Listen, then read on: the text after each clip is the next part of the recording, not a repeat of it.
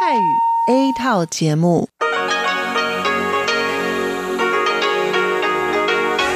ที่นี่สถานีวิทยุเรดิโอไต้หวันอินเตอร์เนชันแนล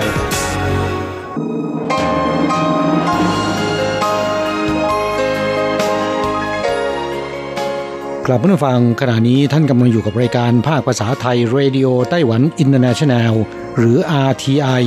ออกกระจายเสียงจากกรุงไทเปไต้หวันสาธารณรัฐจีน เป็นประจำทุกวันนะครับ นอกจากรับฟังทางเครื่องรับวิทยุได้แล้ว ยังสามารถรับฟังรายการผ่านระบบออนไลน์ได้ที่ thai.rti.org.tw หรือที่ RTI Fanpage นะครับ ขอเชิญติดตามรับฟังรายการของเราได้ ตั้งแต่บัดนี้เป็นต้นไป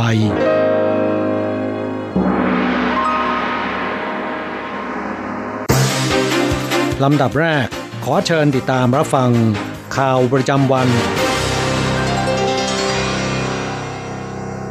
สวัสดีค่ะ คุณผู้ฟังทีไอที่เคารพทุกท่าน ขอต้อนรับเข้าสู่รายการสรุปข่าวเด่นประจำสัปดาห์ค่ะ สัปดาห์นี้นะคะ อยู่กับดิฉันดีเจยุ้ยมณพรชัยวุฒิค่ะ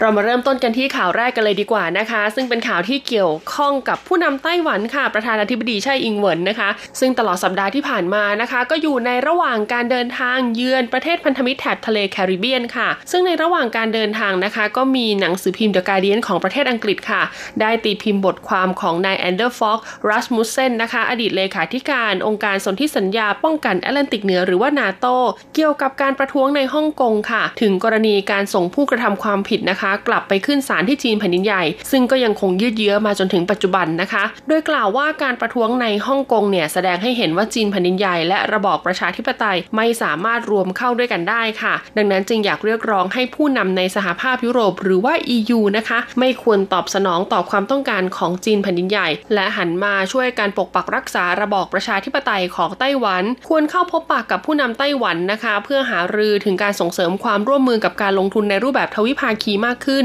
และไม่เงียบเฉยค่ะ ต่อพฤติกรรมท่าทีที่ก้าวร้าวของจีนแผ่นดินใหญ่นะคะ ซึ่งหลังจากประธานาธิบดีไช่อิงเวินที่อยู่ในระหว่างการเยือนประเทศพันธมิตร ได้ทราบข้อมูลดังกล่าวค่ะ ก็ออกมาแถลงการณ์ขอบคุณนะคะนายแอนเดอร์สฟอกรัสมุสเซนทันทีค่ะต่อความห่วงใยสถานการณ์เกี่ยวกับประชาธิปไตยเสรีภาพ และสิทธิมนุษยชนของไต้หวันนะคะ รู้สึกขอบคุณที่ช่วยเป็นกระบอกเสียงให้กับไต้หวันในเวทีระดับนานาชาติ เชื่อมั่นว่าการสนับสนุนครั้งนี้นะคะ จะเป็นกำลังใจให้ประชาชนไต้หวัน ลุกขึ้นต่อสู้เพื่อสิทธิของตนเอง และทำให้อีกหลายประเทศนะคะ หันมาให้ความสนใจกับการพัฒนาประชาธิปไตยในไต้หวันมากขึ้น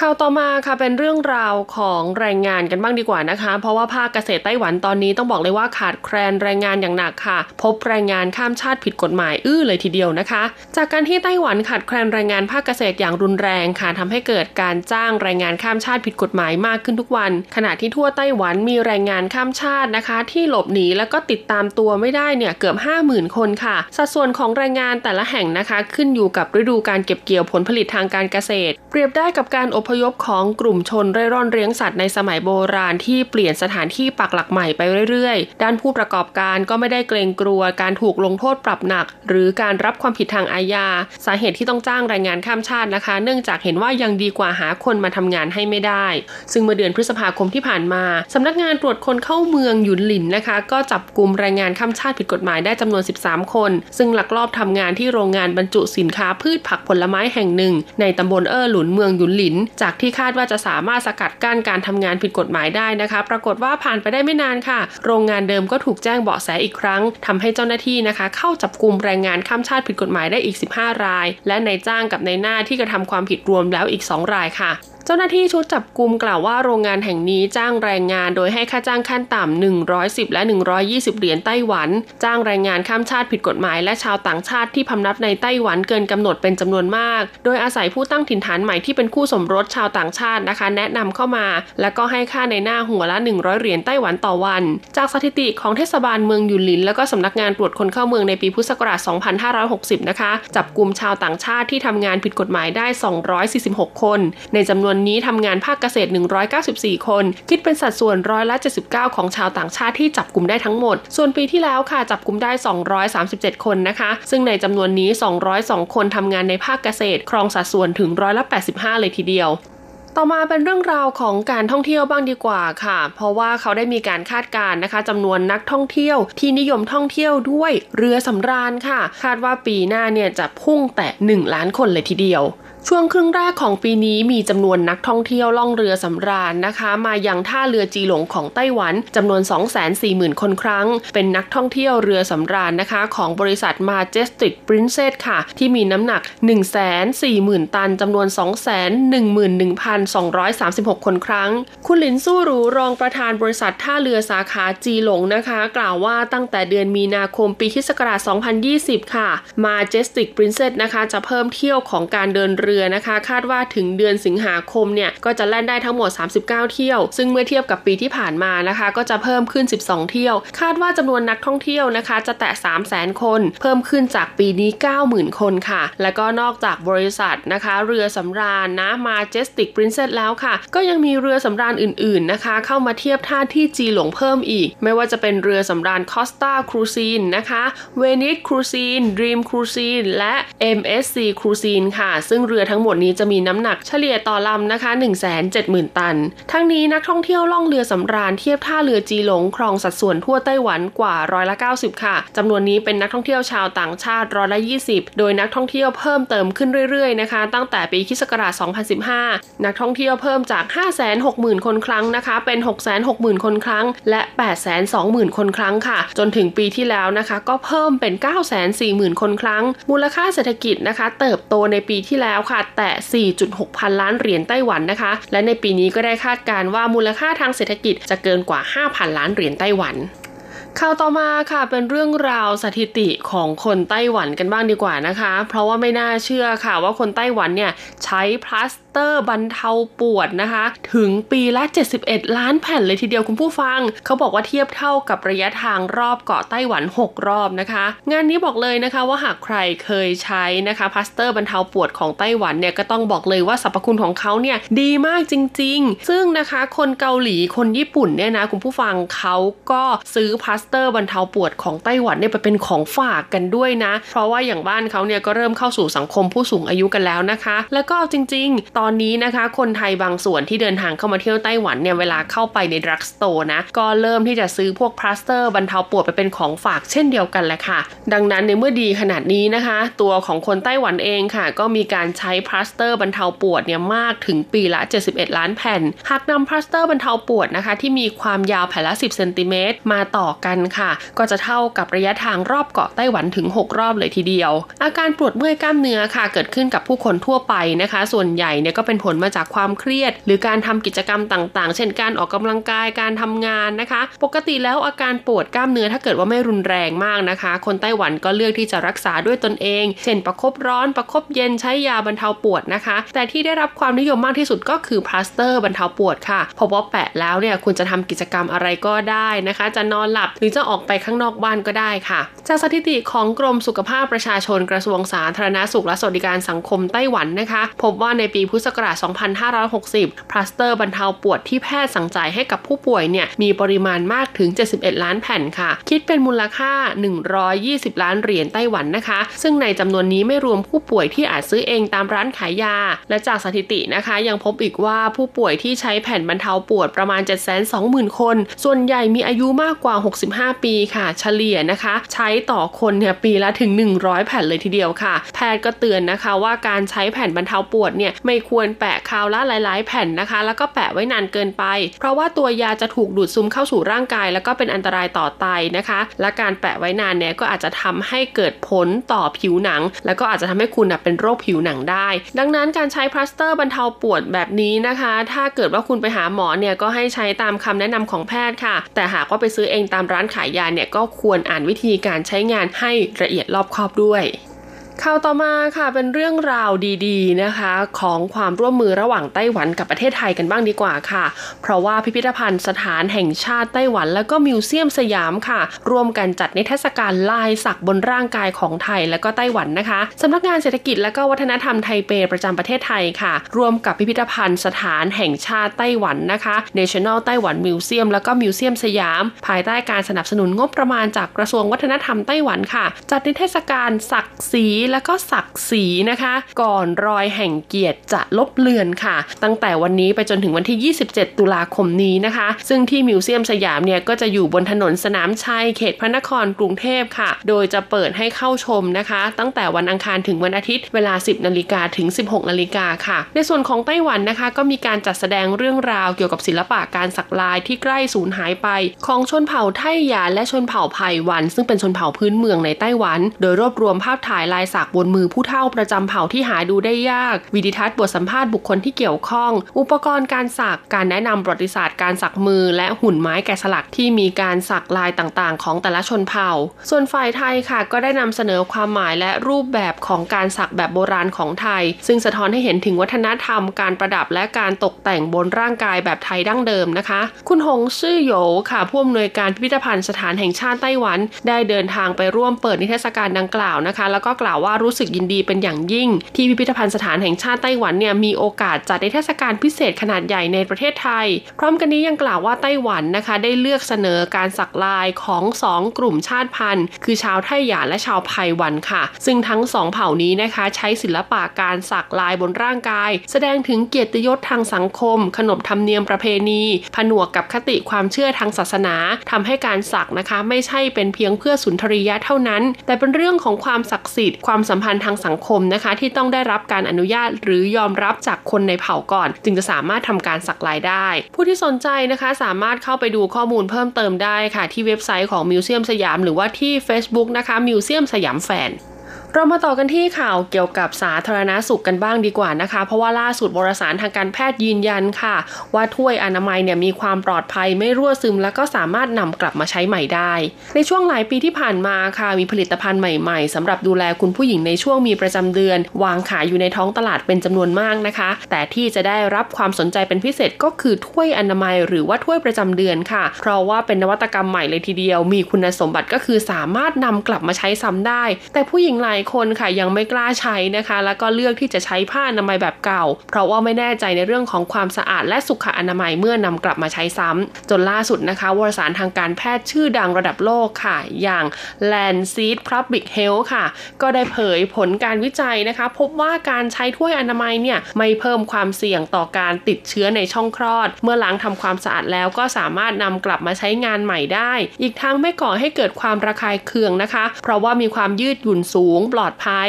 ซิลิโคนที่นำมาใช้ผลิตเนี่ยก็เป็นเกรดเดียวกับที่ใช้ในส่วนของทางการแพทย์โดยเฉพาะ จึงไม่รั่วซึมนะคะ เหมาะกับทั้งผู้ที่มีประจำเดือนมามากและก็มาน้อย มีหลายขนาดให้เลือกใช้งานได้ทนทานนานสุดตอนนี้นะคะถึง 10 ปีเลยทีเดียว ดังนั้นเมื่อเทียบอายุการใช้งานนะคะ กับราคาจำหน่ายแล้วก็ถือว่าคุ้มค่า แล้วก็ประหยัดกว่าการใช้ผ้าอนามัยค่ะ ซึ่งผลการวิจัยนะคะ ยังระบุอีกคำว่าผู้หญิงที่เคยใช้งานถ้วยอนามัยมาแล้วร้อยละ70เนี่ยก็เลือกที่จะใช้งานถ้วยอนามัยต่อไปนะคะ โดยอุปกรณ์นี้ค่ะเหมาะกับผู้หญิงที่อาศัยอยู่ในประเทศที่ยากจนด้วยนะคะ หรือว่าอาศัยอยู่ในพื้นที่ห่างไกล ซึ่งยากต่อการเข้าถึงสุขอนามัยสำหรับผู้หญิงนั่นเอง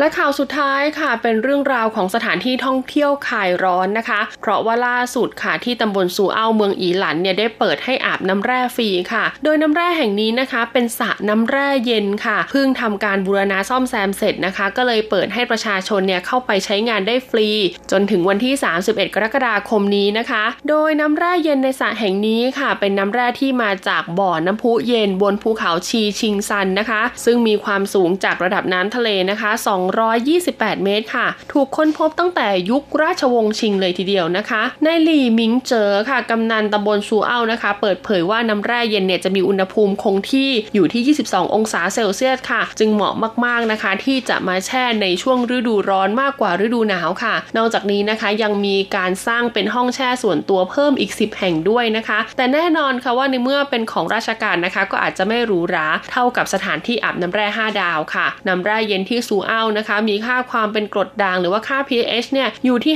5.5 มีสารคาร์บอเนตไอออนนะคะ 68 ppm สารโซเดียมไอออน 14.3 ppm แคลเซียมไอออน 10.7 ppm นับเป็นน้ำแร่ประเภทแคลเซียมคาร์บอเนตนะคะ แห่งเดียวในไต้หวัน ซึ่งเชื่อกันว่ามีคุณสมบัติในการรักษาโรคผิวหนังได้ด้วย สรุปข่าวเด่นประจำสัปดาห์จบลงแล้วนะคะ ต่อไปขอเชิญรับฟังรายการอื่นๆ จากทางสถานี 向全世界传开。 永恒的关怀。อะไรกำลังฮอต You got my temperature rising like El Nino. อะไรที่ว่าฮิต Yes, so crazy right now. เราจะพาคุณไป ติดดาว ตามกระแสความนิยมผ่านเรื่องราวของคนยุคใหม่ในไต้หวัน เพื่อเปิดโลกทัศน์และมุมมองใหม่ๆ ของคุณได้ในรายการฮอตฮิตติดดาวสวัสดีค่ะ ขอต้อนรับคุณผู้ฟังเข้าสู่รายการฮอตฮิตติดดาวกับดิฉันดีเจอันโกการจยากริชยาคมค่ะ เรื่องราวที่จะพาคุณผู้ฟังไปติดดาวในสัปดาห์นี้นะคะ เป็นเรื่องเกี่ยวกับอาหารการกินค่ะ เมื่อไม่นานมานี้ที่ญี่ปุ่นมีกระแสความนิยมของไข่มุก หรือที่เรียกว่าเจนจูที่อยู่ในชานมนะคะ แล้วนำไปประกอบอาหารต่างๆ ที่รู้สึกว่าพิสดารมากๆ อย่างเช่น เจนจูราเมียน คือนำไข่มุกไปใส่ในบะหมี่ราเมง แล้วก็ยังมีหมาโผโต้ฟูค่ะ ภาษาญี่ปุ่นเรียกว่ามาโบโทฟุ เป็นเต้าหู้ผัดเผ็ดซอสเสฉวน แล้วใส่ไข่มุกลงไปด้วยนะคะ กลายเป็นเจินจูหมาโผโต้ฟู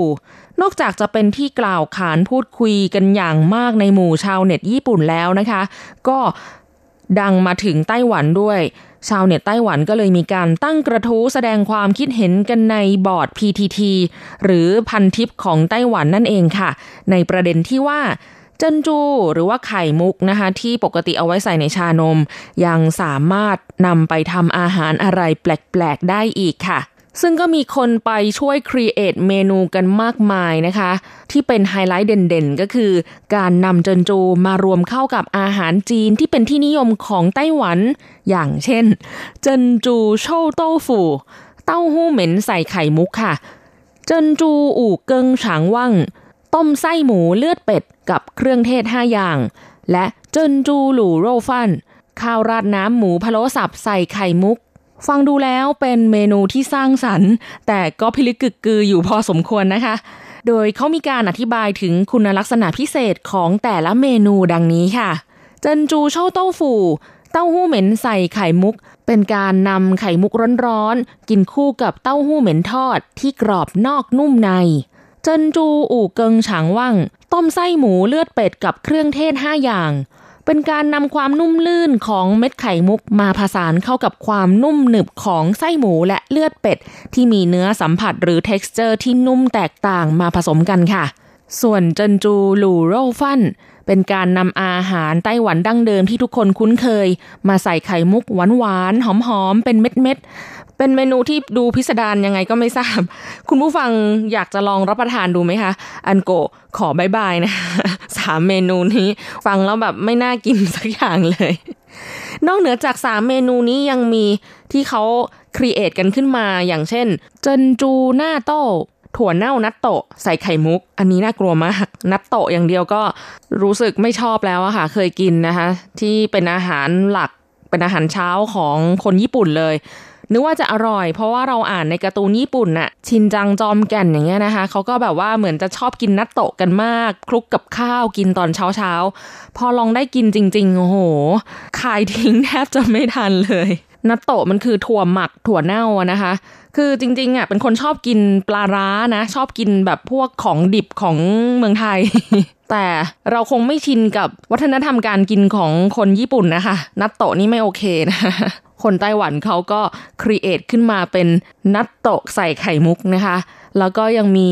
เจนจูกาหลี่แกงกะหรี่ไข่มุก อ่า อันนี้น่าสนใจ เพราะว่าเป็นคนชอบกินแกงกะหรี่ เจนจูผีตั้น ไข่เยี่ยวม้าใส่ไข่มุก อันนี้ก็ไม่แน่ใจว่า กินไข่เยี่ยวม้ากับไข่มุก มันจะตีกันหนักไหมเนี่ย เจนจูเซียงฉัง กุนเชียงไข่มุก อันนี้ก็คงจะเป็นไส้ที่อยู่ข้างในกุนเชียงนะคะ เจินจูหมี่เกาข้าวเหนียวไข่มุก เจินจูต้าฉังเมี่ยนเซียนเจียเซียงไช่เส้นหมี่ราดหน้าไส้หมูโรยผักชีใส่ไข่มุก ซึ่งเมนูเหล่านี้ก็เป็นเมนูในจินตนาการของคนไต้หวัน แต่ยังไม่ได้มีใครถึงขั้นทำขายนะคะ แต่อาหารคาวที่ใส่ไข่มุก แล้วไต้หวันมีการจำหน่ายแล้วนั่นก็คือที่ร้านราเมงในย่านตะวันออก หรือตรงชีของกรุงไทเปค่ะ มีเมนูที่ชื่อว่า เจินจูหมาโผกันปั้นเมี่ยนบะหมี่แห้งคลุกหมาโผไข่มุกค่ะ ซึ่งก็มีชาวเน็ตที่เคยไปกินมาแล้ว และแชร์ประสบการณ์ความรู้สึกว่า เหมือนรสสัมผัสของไข่มุกจะมาแทนที่เต้าหู้เดิมค่ะ รวมเข้ากับหมูสับผัดซอสหมาล่า กินเข้าไปแล้วนัวกันดี ก็ไม่ได้รู้สึกว่าแปลกประหลาดอะไรเท่าไหร่ แล้วก็ยังมีคอมเมนต์แนะนำเพิ่มเติมด้วยนะคะว่า น่าจะใส่ไข่เยี่ยวม้าลงไปด้วยนะ เป็นการเพิ่มสีสันเข้มๆเหมือนไข่มุก แต่ว่าคนละขนาดลงไปอีกค่ะ กระแสฮอตฮิตของไข่มุกยังไม่จบเพียงเท่านี้นะคะล่าสุด Facebook Fanpage ทางการของกระทรวงมหาดไทยไต้หวันสาธารณรัฐจีน ยังเกาะกระแสฮิตนี้ค่ะด้วยการโพสต์ข้อความและรูปภาพ แนะนำสอนวิธีการทำเมนู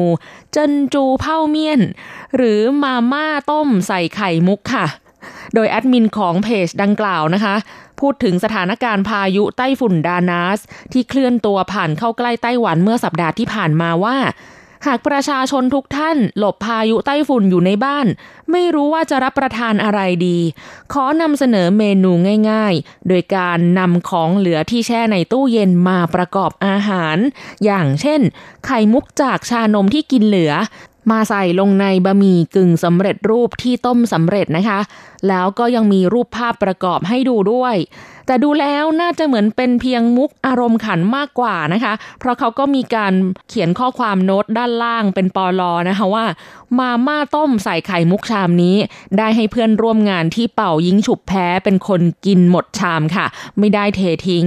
ขอให้ประชาชนทุกท่านวางใจได้ค่ะ และสุดท้ายนี้ทางกระทรวงมหาดไทยขอเตือนประชาชนว่า กรมอุตุนิยมวิทยาไต้หวันได้ประกาศเตือนพายุไต้ฝุ่นขึ้นบก ขอให้ประชาชนเตรียมระมัดระวังป้องกันภัยจากพายุไต้ฝุ่น เตรียมเสบียงอาหารแห้งและน้ำดื่มด้วย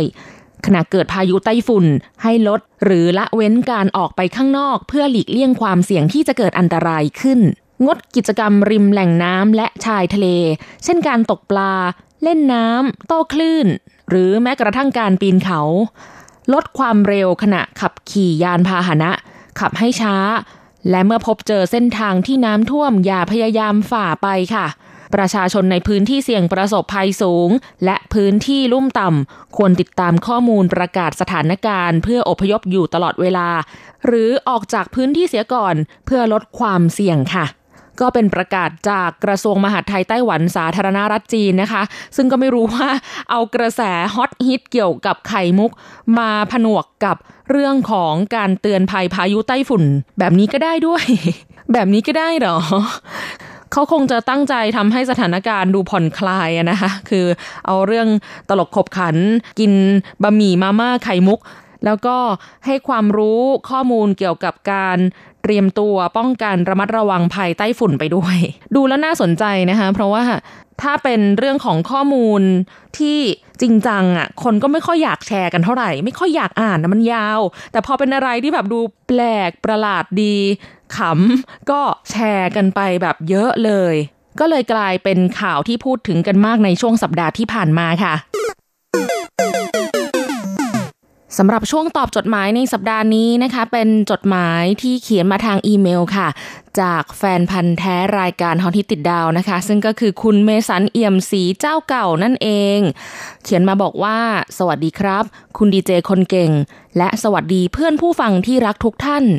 ฮอนฮิตติดดาวสัปดาห์ก่อนคุณอันโกะจั่วหัวด้วย ความคิดความปรารถนาเมื่อถึงวันเกิด คนไต้หวันขอพรอะไรมากที่สุด และคุณอันโกะยังให้เวลา 3 วินาทีกับผู้ฟังจะขอพรอะไร ผมขอในใจคือ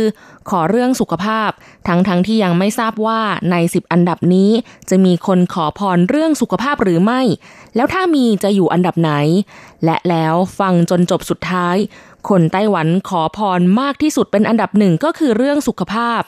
แน่นอนครับในยุคสมัยนี้ โรคภัยไข้เจ็บใกล้ตัวเรามาก โรคร้ายๆ โรคแปลกๆ เราจะเห็นเราจะได้ยินกันอยู่ทุกวี่ทุกวัน และทุกวันนี้ ผู้คนหันมาให้ความใส่ใจกับเรื่องสุขภาพ และให้ความสำคัญกับการออกกำลังกายกันมากขึ้น ส่วนใน 10 อันดับนี้คนไต้หวันเขาขอพรอะไรกันบ้าง อันดับ 10 ขอให้เลื่อนขั้นเลื่อนตำแหน่ง เงินเดือนขึ้น อันดับ 9ขอให้หน้าที่การงานราบรื่น คะแนนประเมินเกินมาตรฐาน อันดับ 8 ขอให้ร่ำรวยถูกลอตเตอรี่ อันดับ 7 ขอให้สามารถขอพรได้ทุกวันโดยไม่จำกัด ข้อนี้ต้องบอกว่าเอาที่สบายใจคุณก็แล้วกัน อันดับ 6 ขอให้มีแฟน อันดับ 5 ขอให้ลดความอ้วนได้สำเร็จ ข้อนี้คงขึ้นอยู่กับตัวเองละครับ อันดับ 4 ขอให้ได้ไปเที่ยวต่างประเทศข้อนี้ไปดูหมอดูไพ่ยิปซีบ้างก็จะดีนะ ว่ามีดวงได้ไปต่างประเทศหรือไม่ อันดับ 3 ขอให้โลกสงบสุข โดยเฉพาะประเทศไทยขอให้ยุบสภาเลือกตั้งใหม่ฮิฮิอันดับ 2 ขอให้ได้แต่งงานมีลูก และอันดับหนึ่งขอให้สุขภาพแข็งแรง สุดท้ายการขอพรทั้งหมดทั้งมวลที่คุณอันโกะได้นำมาถ่ายทอด พรข้อที่หนึ่งเป็นพรที่มวลมนุษยชาติต้องการที่สุดถึงได้จัดอยู่ในอันดับหนึ่งเพราะถ้ามีพรข้อที่หนึ่งแล้ว พรข้ออื่นๆ ก็ไม่ใช่เรื่องยากที่จะไขว่คว้าหาได้ ขอให้เพื่อนๆ ผู้ฟังที่รักทุกท่านได้พรข้อที่หนึ่งกันทุกคน รวมถึงดีเจอันโกด้วยนะครับ ด้วยโครงสร้างของคุณอันโกบ้านผมจะเรียกว่าเป็นคนกลม คืออ้วนง่าย ฉะนั้นขยันออกกำลังกายครับ แล้วคุณอันโกจะทั้งสวยและแข็งแรงครับ โดยความปรารถนาดีจากเมสันเอี่ยมสี ขอบคุณคุณเมสันมาก ๆ นะคะ ที่เขียนจดหมายเข้ามาพูดคุยในรายการเป็นประจำค่ะ และเรียกได้ว่าเป็นแฟนรายการเพียงท่านเดียวก็ได้ เพราะว่าก็ไม่มีคุณผู้ฟังท่านอื่นเขียนเข้ามาคุยกับอันโกบ้างเลยนะคะ โชคดีที่ยังมีคุณเมสันคอยเขียนเข้ามาพูดคุย แล้วก็ให้กำลังใจดีเจอยู่เสมอนะคะสำหรับพรขอให้มีสุขภาพแข็งแรง เป็นสิ่งที่บางทีเงินก็หาซื้อไม่ได้นะคะสำหรับสุขภาพที่ดีต้องทำด้วยตัวเอง ไม่ว่าจะเรื่องของการกิน การออกกำลังกายอย่างที่คุณเมสันว่า เรื่องของอุปนิสัยการใช้ชีวิต เช่นว่าเป็นคนกินเหล้าสูบบุหรี่ไหม บางทีก็รวมไปถึงเรื่องของความรู้สึกนึกคิดด้วยนะคะ คนที่มีความเครียด มีความกดดัน มองโลกในแง่ร้าย ก็ส่งผลต่อสุขภาพได้ด้วยเหมือนกัน หรือแม้กระทั่งดวงก็มีส่วนเคยได้ยินเหมือนกันนะคะว่า มีคนที่เขาเล่าประสบการณ์ว่าคนรู้จักนะ ทั้งควบคุมเรื่องของการกินอาหาร ออกกำลังกายสม่ำเสมอ แล้วก็เป็นคนสุขภาพจิตดีปรากฏว่า เป็นมะเร็งตายค่ะ อันนี้ก็ไม่รู้ว่าจะเรียกว่าเป็นเรื่องของดวงหรือเปล่า เพราะในเมื่อการกินก็ทำแล้วออกกำลังกายก็แล้ว สุขภาพจิตดีก็แล้ว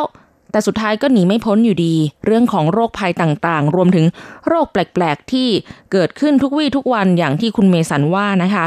สุดท้ายนี้ดีเจนโกก็ขออวยพรให้คุณผู้ฟังทุกท่าน มีความสุขสมความปรารถนานะคะ แล้วก็สุขภาพแข็งแรงด้วยเช่นเดียวกันค่ะ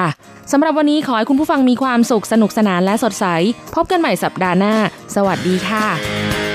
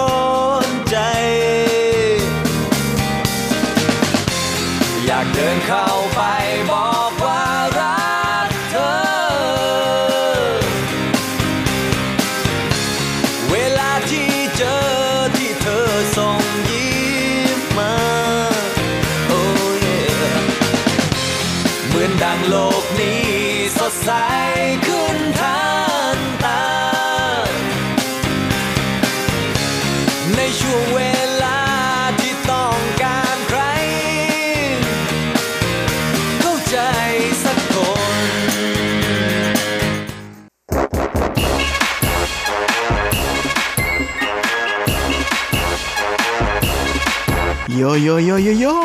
ขาขาขาเมาทั้งหลายล้อมวงกันเข้ามา ได้เวลามาสนุกกันอีกแล้ว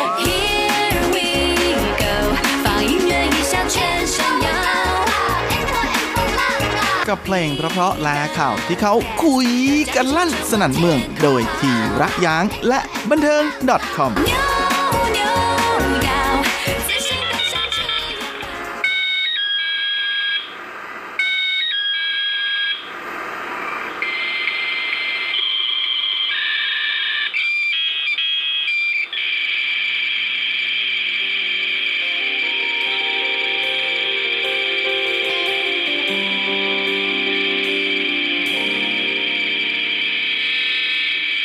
悄悄地，我把门打开，等待流浪的人回来。往事难懂，他选择沉默。我的心是否变得太快？轻轻地，爱不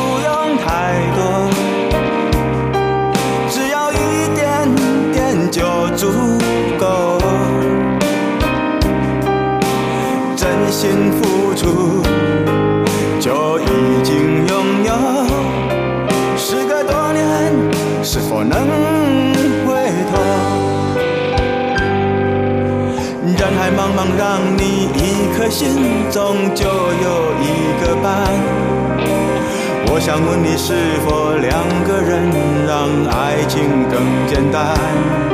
在世界尽头的角落里，我大声的呼喊，是一个愿望。我也知道，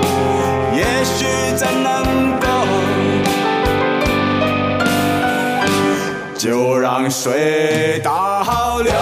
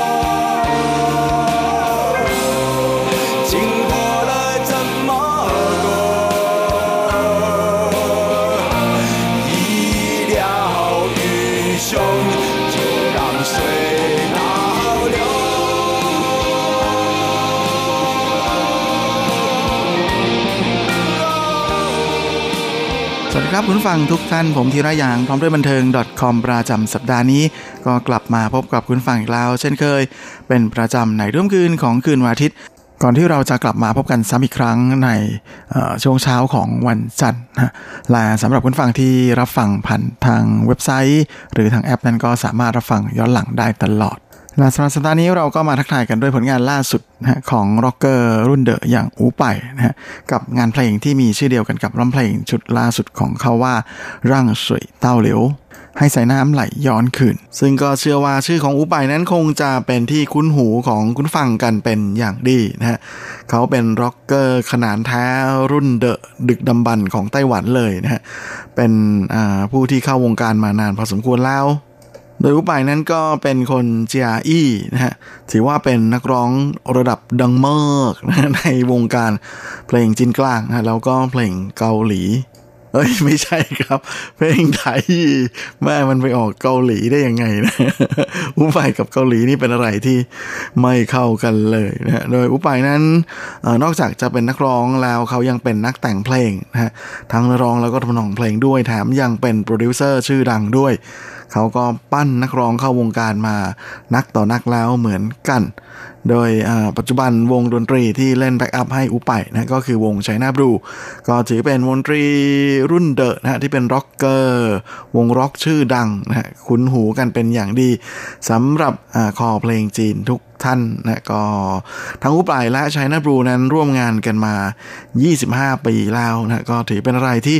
ไม่ธรรมดาทีเดียวนะโดยอุปายนั้นนอกจากจะเป็นนักร้องนำแล้ว เขาก็ยังเป็นมือกีตาร์ของวงด้วย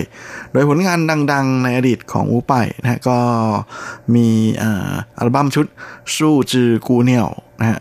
นกเดียวดายบนกิ่งไม้ที่สามารถ คว้ารางวัล Golden m e r i Award นะหรือจินชุยเจียงนะฮะในสาขาอัลบั้มเพลงยอดเยี่ยมประจำปีนะฮะสำหรับการประกาศรางวัลครั้งที่ 10นะแถมนอกจากนี้แล้ว ในส่วนของอัลบั้มเพลงชุดสวงเมียนเหรินนะหรือคนสองหน้านั้นอูไปเขาก็ยังสามารถ คว้ารางวัลนักร้องเยี่ยมฝ่ายชายนะฮะในาสาขาเพลงไทยอยู่นะฮะมาครองได้สำเร็จด้วยนะฮะสำหรับจินชีเจียงครั้งที่ 17 และจากความที่เป็นคนดนตรีชื่อดังของวงการเพลงนี่เองนะก็เลยทำให้เขานั้นมีโอกาสได้ร่วมงานกับ นักร้องระดับดังๆ แนวหน้ามากมายเยอะแยะเลยนะฮะทั้งในไต้หวันฮ่องกงแล้วก็ฟากเมืองจีน บอกชื่อมานี้ร้องอ๋อกันทุกคนนะฮะไม่ว่าจะเป็นลิวเตอร์หวา จางเสวยโยนะฮะหรือว่าหวังเฟยหน้าอิงนะฮะมั่วเหวินเว่ยวันฟางสุยโรเซียนหรือว่าทันยงหลิน หรืออลันทำนะฮะเซี่ยถิงฟง รวมไปจนถึงสาวโจลินใช่อีหลินนะฮะทุกคนนั้นต่างก็เคยร่วมงานกับอูไปกันมาหมดแล้วทั้งนั้นเลย โดยร่ำเพลงของเขานะฮะก็คว้ารางวัลมามากมายนะฮะนับไม่ถ้วนทีเดียวสำหรับงานเพลงตั้งแต่ปี 1990 จนปัจจุบันโดยผลงานของอุไปนะก็เคยขึ้นชาร์ตของทั้งบิลบอร์ดของสรัฐ ลาช Channel V เอเชียด้วยนะก็ถือว่าเป็นระดับไม่ธรรมดาเลย ลานอกจากในส่วนของงานเพลงนะฮะอุไปยังเคยแสดงภาพยนตร์ด้วยนะมีผลงานออกมามากมายเลยนะฮะไม่ว่าจะเป็นเจิงฮุนฉี่ชื่อของม่มกับเฉินกัวฟู่นะฮะแล้วก็ยังมี สุดเหลวนี่เหลวนะฮะไหลตามไหลย้อนที่เป็นผลงานของผู้กำกับคนดังอย่างฉีเคอร์นะฮะหรือสีเคอร์แล้วก็ยังเคยเล่นละครทีวีนะฮะของผู้กำกับนิวเฉิงเจ๋อด้วยและที่เขาแปลกกว่าศิลปินคนอื่นๆเลยนะฮะก็คืออุปายนั้นเคยจัดนิทรรศการแสดงภาพถ่ายของเขาด้วยนะฮะกับเวอร์ชั่นมอเอิร์ธนะฮะที่จัดแสดงขึ้นทั้งใน ไต้หวันนะฮะที่สิงคโปร์แล้วก็ที่มาเลเซียด้วยโดยอูไปเขามีชื่อจริง ๆ ว่าอูจิ้นหลินนะฮะแต่ที่เรียกว่าอูไปนั้นก็เป็นฉายาที่เพื่อนๆเรียกนะตอนที่เรียนอยู่ที่จีอาอีโดยสมัยเรียนอยู่มัธยมต้นนะอูไปเป็นเด็กเรียนดี เรียนเก่งมากเลยนะฮะแล้วก็ตอนนั้นเนี่ย ในส่วนของ 5 วิชาหลักนะฮะที่นักเรียนจะต้องสอบกันในระดับมัธยมต้นนั้นอุไปสอบได้เต็มร้อยทุกวิชานะฮะก็เลยได้ 500 เต็มนะเพื่อนๆก็เลยเรียก 500 มาตั้งแต่นั้นเป็นต้นมานะฮะก็ไม่เกี่ยวอะไรกับโจน500 แบบที่บ้านเราเรียกกันนะฮะนั่นแหละนะแต่ว่าแหมฟังชื่อนี้แล้วก็อดจะนึกถึงโจร500 ไม่ได้ทุกที อย่างไรก็ดีนะหลังจากที่อูป่ายนั้นเข้าเรียนต่อในระดับมัธยมปลายที่เจียอี้เกาจงแล้วเนี่ยก็เข้าชมรมดนตรีนะฮะหลังจากนั้นเขาก็หันมาให้ความสำคัญกับการเล่นดนตรีมากกว่า โดยเฉพาะการเล่นกีตาร์นะก็เลยทำให้เจ้าตัวนั้นผลการเรียนตกแบบหวบหาบนะฮะมาหาทางกลับไม่เจอเลยทีเดียวจนกระทั่งสอบเรียนต่อในระดับมหาวิทยาลัยไม่ติด แต่เจ้าตัวก็ยักไหลอย่างไม่ซุกซานนะพร้อมกับหันมาเดินเข้าสู่วงการดนตรีแบบเต็มตัวด้วยการตั้งวงขึ้นนะฮะกับเพื่อนๆ ก็มีเซียวจูนะฮะมือเบสมือคีย์บอร์ดต้าเมาและมือกลองนะฮะดีโนมารวมตัวกันเป็นอูปายแอนชัยนาบรูนะฮะและวงดนตรีวงนี้ก็สุดยอดมากๆเลยก็คือไม่เคยมีการเปลี่ยนสมาชิกวงเลย นับตั้งแต่ก่อตั้งขึ้นในปี 1992 นะฮะ จากนั้นอูไปและเพื่อนๆของเขาก็ได้ตระเวนแสดงตามพับนะแต่จริงๆก่อนจะมีชัยนาบลูเกิดขึ้นเนี่ยอูไปเคยมีอัลบั้มเพลงออกมาแล้วนะฮะกับการทำอัลบั้มเพลงประกอบภาพยนตร์เรื่องเศร้าเหนียนอัลลา แล้วก็จากนั้นเนี่ยเขาก็มีอัลบั้มเพลงชุดแรก ตอนนั้นยังไม่มี China Blue นะฮะกับอัลบั้มชุด愛上別人是快樂的事การได้รักคนอื่นถือเป็นความสุขอย่างหนึ่งหลังจากที่มี China Blue แล้วนะฮะอู๋ไป่ก็เหมือนกับจะยิ่งติดปีกเลย เพราะว่าเขาตระเวนแสดงตามผับดังๆ หลายแห่งเลยนะฮะในไต้หวันทั้ง The Gate Live A Go Goนะฮะที่ถือเป็นผับขนาดใหญ่นะฮะ เราก็เลยทำให้ชื่อของอูป่ายนะฮะกับไลฟ์นะฮะก็คือการแสดงสดนั้นเป็นอะไรที่มันมาคู่กัน ก่อนที่อูป่ายจะเปิดคอนเสิร์ตขายบัตรของตัวเองนะฮะในปี 1996 นะฮะซึ่งตอนนั้นเนี่ยก็แทบจะเรียกได้ว่าสามารถสร้างสถิติของคอนเสิร์ตขายบัตรเลยทีเดียวนะฮะและเจ้าตัวก็มีโอกาสได้ไปร้องในเวทีคอนเสิร์ตดังๆ หลายแห่งนะฮะทั้งยิมเนเซียมไทเปนะฮะหรือว่ารวมไปถึงไทเปอารีนานะฮะที่โคลิเซียมฮ่องกงที่ยิมเนเซียมมาเลเซียนะฮะที่ยิมเนเซียมของสิงคโปร์รวมไปจนถึงยิมเนเซียมที่ปักกิ่ง โดยที่อู๋ไป่ยังมีโอกาสได้ไปเปิดคอนเสิร์ตขนาดใหญ่ที่อเมริกาด้วยนะที่ House of Blues แล้วนอกจากนี้ด้วยความที่ในปี 1998 นะอู๋ไป่นั้นมาเป็นพรีเซนเตอร์ให้กับ Taiwan Beer นะฮะเขาก็เลยมีโอกาสได้ไปตระเวนแสดงคอนเสิร์ตนะตามโรงเบียร์ของ Taiwan Beer นะที่มีอยู่ทั่วประเทศมากมายเลยนะก็ถือเป็นอะไรที่แปลกไปอีกอย่างหนึ่งนะเพราะว่าไม่เคยมีศิลปินมาเปิดคอนเสิร์ตขนาดใหญ่ในสถานที่แบบนี้มาก่อน จากนั้นในปี 2000นะอูไปก็มีโอกาสได้ลองงานภาพยนตร์เป็นครั้งแรกนะกับผลงานของผู้กำกับชีเคอร์กำกับหรือว่าชีเคอร์ในภาพยนตร์เรื่องสุนหลิวนี่หลิว จริงๆนะฮะในพักหลังมานี้เนี่ยก็มีงานภาพยนตร์ของเฉินหลงนะฮะที่มีอูไปแสดงด้วยนะฮะก็คืออซินจิงฉากู้ชื่อ หรือ New Police Story นะฮะผมจำไม่ได้แล้วว่าชื่อภาษาไทยว่าอะไรนะฮะ เป็นหนังของเฉินหลงภาคที่เขาแสดงคู่กับเซี่ยถิงฟงนะฮะมาพระเอกรุ่นใหม่คนดังนะฮะโดยอุปไปนั้น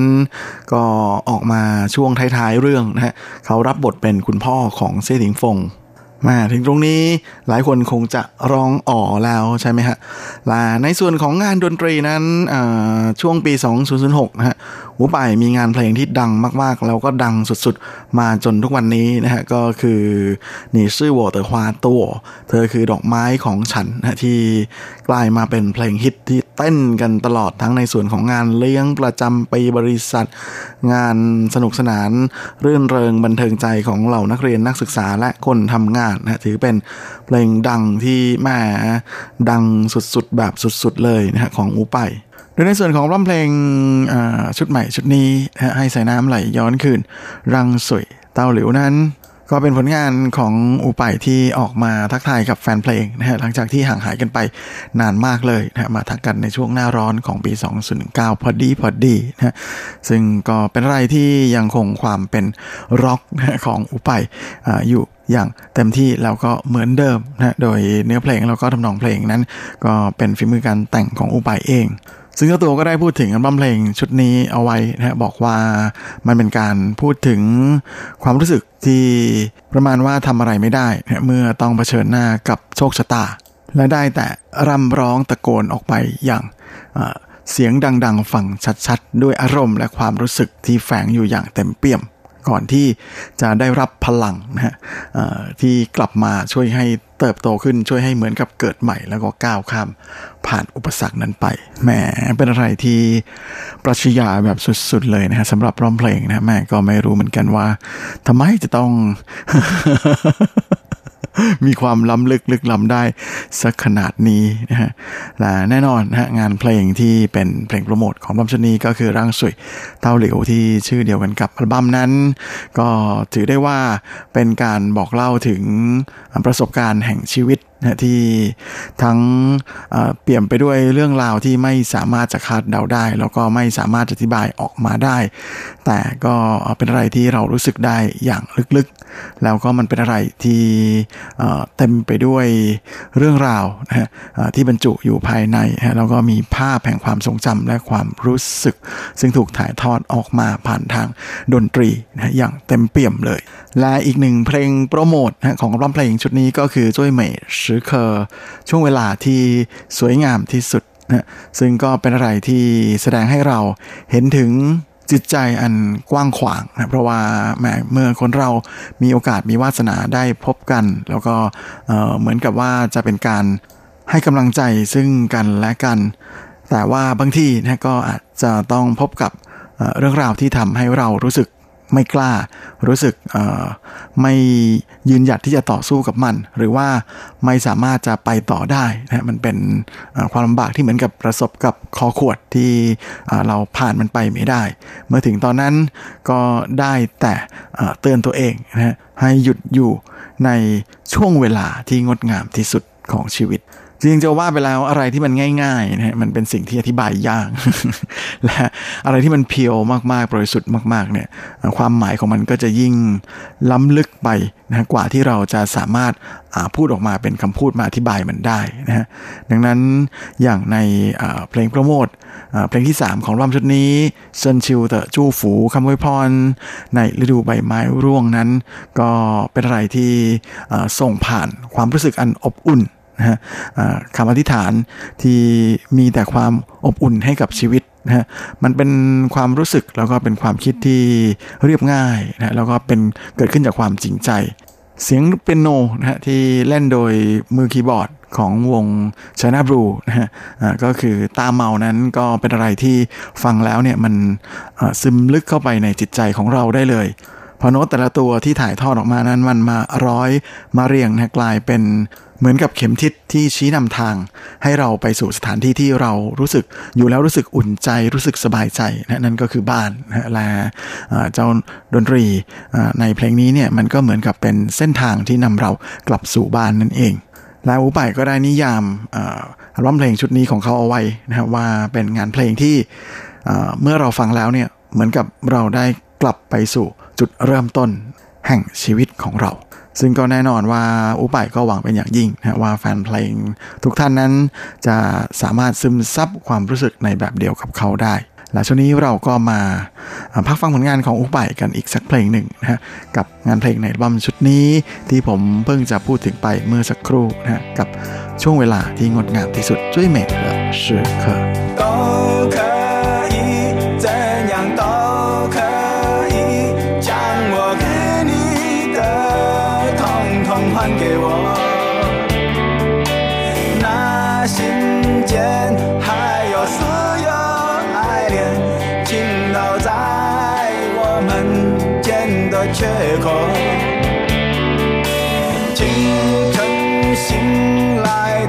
候，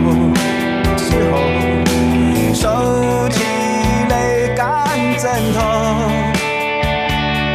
那个本来不坚强的我，决定不再哭泣。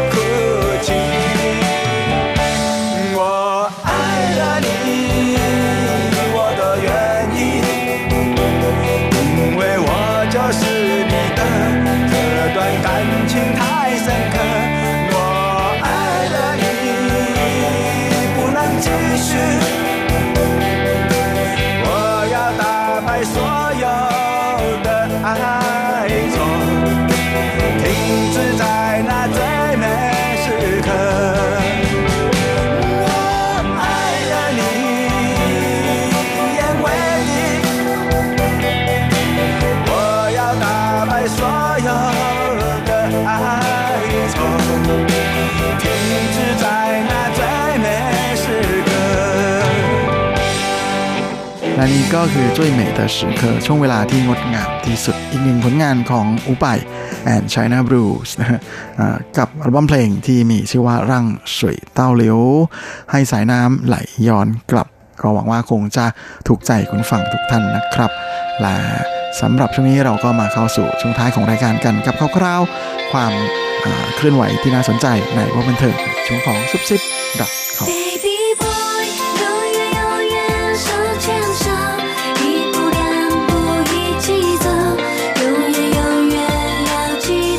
สำหรับซุปซิป .com ประจำสัปดาห์นี้ก็เช่นเคยกับข่าวคราวความเคลื่อนไหวที่น่าสนใจในแวดวงบันเทิงแบบจีนๆนะและสำหรับสัปดาห์นี้เราก็มาเริ่มกันที่ข่าวคราวน่าตกใจของพระเอกหนุ่มรุ่นเดอะนะฮะเริ่นตาหวาหรือที่คนหนังจีนบ้านเราเรียกเขาว่าเยินเตอหัวนะฮะก็ปรากฏว่าเมื่อช่วงสุดสัปดาห์ที่ผ่านมานั้นเริ่นตาหวาไปร่วมไปโชว์ตัวนะฮะในกิจกรรมแห่งหนึ่งที่กวางตุ้งก็ปรากฏว่าเกิดเหตุน่าตกใจขึ้นเมื่อจู่ๆนะก็มีผู้ชมคนหนึ่งเนี่ยบุกขึ้นมาบนเวทีนะแล้วก็จ้วงมีดแทงเจ้าแทงเขานะฮะเรื่องตาหวาโดนมีดแทงเข้าเต็มๆเลยนะฮะที่บริเวณท้องจนเลือดไหลออกมาไม่น้อยเลยทีเดียวนอกจากนี้นะฮะก็มีคลิปเสียงนะฮะที่เผยแพร่กันในหมู่ชาวเน็ตกันว่อนเลยทีเดียวว่าเป็นเสียงของเรื่องตาหวาที่อัดเสียงขอความช่วยเหลือออกมานะฮะโดยเนื้อความในคลิปนั้นก็บอกว่าใครก็ได้มาช่วยหน่อยนะฮะผมอยู่บนเวที แล้วก็มีคนสติไม่สมประกอบบุกขึ้นมา เอามีดแทงลงมา ตอนนี้เลือดกำลังไหลอยู่นะช่วยกันหาหน่อยว่าจะไปโรงพยาบาลไหนดีนะหาใครก็ได้มาช่วยกันหน่อยนะอันนี้อพอมีกลุ่มชาวเน็ตได้ยินปุ๊บนะก็รู้สึกโมโหทีเดียวว่าทางฝ้าของผู้จัดงานนั้นทำอะไรอยู่นะถึงปล่อยให้เเรื่องตาหวานะแขกที่เขาเชิญมาในงานนั้น ต้องมาหาทางไปโรงพยาบาลเองหรืออะไรแบบนี้นะฮะซึ่งณตอนนี้นะฮะพอดีว่าเหตุมันเพิ่งเกิดไม่นานทางฝ้าผู้จัดงานก็ยังไม่ได้ออกมาให้ข่าวอะไรนะฮะส่วนทางฝ่ายผู้จัดการส่วนตัวของเรื่องตาหวานั้นก็ออกมาตอบคำถามผู้สื่อข่าวแล้วนะฮะยืนยันว่าเป็นเรื่องจริงนะฮะแล้วก็มีคลิปให้เห็นด้วยนะฮะพร้อมกันนี้ก็บอกว่าปัจจุบันนี้เออณณตอนนี้เนี่ยก็อาการดีขึ้นแล้วนะะแล้วก็ไม่มีอะไรมาก และมีการเผยแพร่ภาพของเรื่องตาหวาเดินอยู่ในโรงพยาบาลแล้วนะฮะโดยบอกว่าหลังจากในส่วนของคนที่ขึ้นเวทีบุกขึ้นเวทีไปนะะแล้วก็แทงเรื่องตาหวานั้นก็โดนจับนะฮะและเห็นมีข่าวออกมานะฮะว่าทางจิตแพทย์ของโรงพยาบาลจงซานหมายเลขสามนะฮะซึ่งอยู่ใน กวางตุ้งนั้นก็ได้ออกมาตรวจวินิจฉัยนะฮะแล้วก็วินิจฉัยว่าผู้ชายคนนี้นะฮะแซ่เฉินเนี่ยก็มีอาการทางประสาทนะที่ไม่ปกตินะแล้วก็มีอาการจิตหลอน ก็เลยทำให้มีพฤติกรรมแบบนี้นะฮะโดยก่อนหน้านี้หลังจากที่มีข่าวว่าเดินตาหวาถูกแทงนั้นก็เมาส์กันแซดเลยทีเดียวนะฮะว่าเหตุที่เกิดขึ้นนั้นเป็น การแทงผิดคนนะโดยลือกันว่าคนที่ขึ้นไปแทงนั้นเป็นนักธุรกิจนะที่ติดค้างเงินกันกับผู้กับลูกค้านะฮะก็เลยมีก่อเหตุแบบนี้ขึ้นนะแต่ว่าเป็นการแทงคนผิดแต่ล่าสุดนั้นก็ยืนยันแล้วนะฮะว่าเรื่องนี้เป็นเรื่องที่ลือกันไปเองนะแล้วก็เป็นเรื่องเข้าใจผิดไม่ไม่มีเรื่องนี้แน่นอน นอกจากนี้นะก็มีคุณหมอออกมาให้ความเห็นนะถึงอาการของเรื่องตาหวานะบอกว่าแหมอาการที่เรื่องตาหวาโดนแทงเข้าไปนะฮะสองแผลเป็นแผลยาวประมาณ 3 เซนนะฮะก็เป็นอะไรที่โชคดีอย่างหนึ่งนะก็คือมีดที่แทงเข้าไปนั้นไม่ได้ไปโดนอวัยวะสำคัญนะแล้วก็นอกจากนี้ชั้นไขมันที่มีอยู่บริเวณพุงนั้นก็ช่วยลดอันตรายได้มากนะฮะก็อาจจะกล่าวได้ว่าไขมันที่ท้องนั้นช่วยชีวิตเขาไว้เหมือนกัน โดยตอนที่ผู้ชายคนนี้บุกขึ้นเวทีนั้นนะจากที่เห็นในคลิปนะฮะก็รู้สึกว่าจะเดินดุมๆขึ้นไปเลยนะฮะโดยรปภก็ได้ไม่ไม่ได้ออกมาห้ามอะไรนะทางการด้วยความที่ทางการเข้าใจผิดนึกว่าเป็นแฟนคลับนะจะขึ้นไปจับมือ ปรากฏว่าขึ้นไปปุ๊บก็จ้วงทันทีเลยนะฮะเรื่องดาวหวาตกใจโดนไปสองแผลนะฮะแล้วก็หลังจากนั้นเนี่ยก็เลยกลูกันขึ้นไปจับคนก่อเหตุ แต่หลังจากที่มีการปล่อยคลิปที่เล่นตาหวาโดนแทงออกมานะฮะโดยถ่ายโดยผู้ชมที่อยู่ในงานนั้น ก็มีเสียงด่าไปทางผู้จัดงานด้วยนะครับ เพราะว่าตอนนั้นกำลังจับฉลากอยู่บนเวทีใช่ไหมฮะแล้วก็พอเล่นตาหวาถูกแทงปุ๊บเนี่ยพิธีกรก็ยังคงจับฉลากต่อ นะ The show must go on นะฮะก็เลยเป็นอะไรที่ทำให้อ่อมีชาวเน็ตจำนวนไม่น้อยนะฮะก็ส่งเสิ่งสะท้อนมานะว่าไม่ควรเป็นอย่างยิ่งเลยนะ เพราะว่าแหมแขกคุณอยู่บนเวทีโดนคนบุกขึ้นไปแทงเนี่ยยังจับฉลากกันต่ออีกหรืออะไรมันจะ The show must go on ซะขนาดนั้นนะดีนะว่า หลังจากกาดตกใจแป๊บหนึ่งนะประมาณ1ถึง1วินาทีนะชังอึ้งชังกัก แล้วก็รีบพุ่งเข้าไปนะ ไม่งั้นอาจจะเป็นอะไรที่น่ากลัวกว่านี้อีกนะครับเพราะถ้าตามที่มีข่าวมาว่าจิตแพทย์มาวิเคราะห์จริงว่าเป็นคนสติไม่สมประกอบนั้น ก็ไม่รู้ว่าเขาจะทำอะไรขึ้นมาอีกนะฮะก็เป็นอะไรที่น่าตกใจทีเดียว แต่ก็ยังดีนะครับที่ตอนนี้เฮียเย่นเย่นเตอร์หัวของเราเนี่ยก็ดีขึ้นแล้วนะฮะเอามาลงลงจากเตียงเดินได้แล้วก็คงจะไม่เป็นอะไรมาก ครับและเวลาของรายการสัปดาห์นี้ก็หมดลงซะแล้วนะผมก็คงจะต้องขอตัว ขอลาไปก่อนในเวลาเพียงเท่านี้นะเอาไว้เราค่อยกลับมาพบกันอีกครั้ง